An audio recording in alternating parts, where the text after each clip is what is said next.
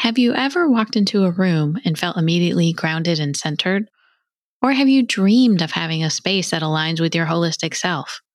In today's Holistic Short, I discuss how to create a holistic space that nurtures your mind, body, and spirit.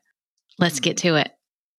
This is Holistic Counseling, the podcast for mental health therapists who want to deepen their knowledge of holistic modalities and build their practice with confidence. I'm your host, Chris McDonald, licensed therapist. I am so glad you're here for the journey.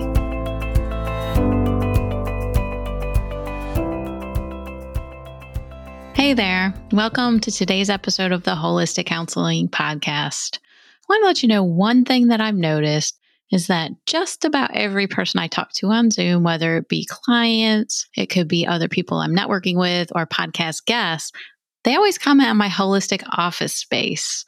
So many say it helps them feel calm, brings a good energy to them, and they really enjoy the visuals I have. So having a holistic space, or I call it a holistic haven, can be a helpful component to being a holistic therapist. So, today I'll be going into the art of creating a holistic space, how to design one that nurtures your mind, body, and spirit.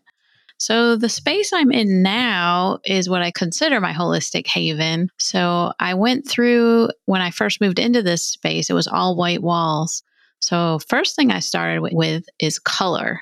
So, deciding what kind of color that I wanted. And then I moved on from that to some artwork, which I use the artwork to help pick the color. So, what I have in my space is a purple-ish color, which is really beautiful. And everybody comments on it. They love that color. So, really, a color that brings in good feelings, good vibes, and just you want to look at it and be in this space. It should be inviting and just really think about what connects with you body, mind, and spirit. But before we go further with what to have in your space, I just have some questions for you to ask yourself because this is a thoughtful process. We don't want to just jump in and say, let me throw some things together and have a holistic space. Now, we got to really think about this with intention.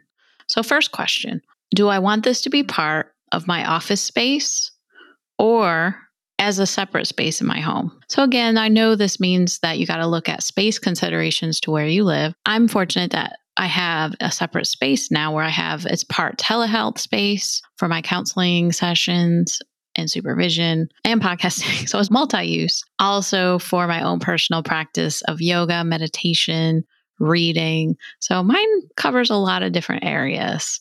Ideally, I would love a big house that has a separate yoga meditation room and one that has a separate space for office, but that's not what I have right now, but that's okay. So, this is an upgrade where I used to be. I had a space under the stairs like Harry Potter, where I had my office space there and had to kind of use the living room, which is okay as part of my holistic space and kept some nice objects in there. So do what you can with what you have. So figure out what is the use of this space? What will be my best use? Next question how do I want to feel when I enter this space? To me, I like to make it feel like a sacred space. So I want to feel that I feel like it's almost a body breath sensation, like, ah, feel good in here. And that it's mine, right? This is not my husband's space. It's not my cat's. Well, it is kind of my cat space, but it's really my space that I want other people in, right? That I allow through Zoom, through clients, or otherwise, but I want this to be my space to reflect who I am on the inside and outside. Just what aligns with me. I want that to be a reflection. Other question How do you want others to feel when they enter your space? So, I have had in person people, my friends mostly, or family that come by and they come into their space and the words that I hear from them is, wow, this is great. So they really, even these are people that aren't holistic or, you know, they're not into yoga, meditation, but they even pick up the energy on that. And I have had other people on telehealth too say, wow, they can feel the energy. So that's how I want others to feel too, that this is kind of a sacred place that this is a sanctuary of some sort. So even other people can feel the good vibe, whatever you want to call it energy vibe. Another question What will be the intention of the space?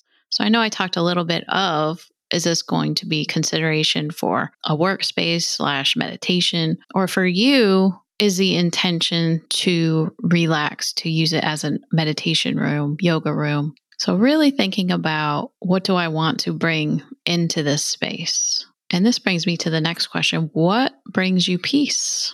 So, really being thoughtful about what you bring into your space. If something is stressful for me, then I try to move it to another room. This is really going back to tuning into your intuition, what feels good to you and what doesn't. I'm trying to keep my space so that if there's things that don't really belong here, like I had some stuff for my business, these notebooks or just stuff that's not, doesn't make me feel good inside.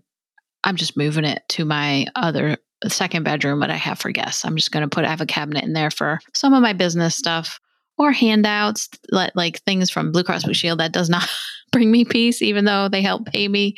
I just want that separated. So, thinking about that, is there things that I need to keep out of the space that will kind of take me out of that calm groundedness? What is going to disrupt your energy? Is there certain people maybe that you want don't want reminders of them or just objects right in general things that don't belong. And that's one thing i've learned about organizing and clutter is a lot of times i will have things that don't belong. They should be in a different space but they're not. So okay. So artwork so picking artwork is the next thing to figure out what aligns with you. Now, I wanted this to be more of my yoga room slash workspace, but I wanted to feel good because I'm going to be here a long time. I want to feel good in this space. So I include crystals, essential oils, diffuser. I have my drum, which I use sometimes, which is really helps release negative energy. What kind of furniture do you want? I have a comfy chair for reading and meditation.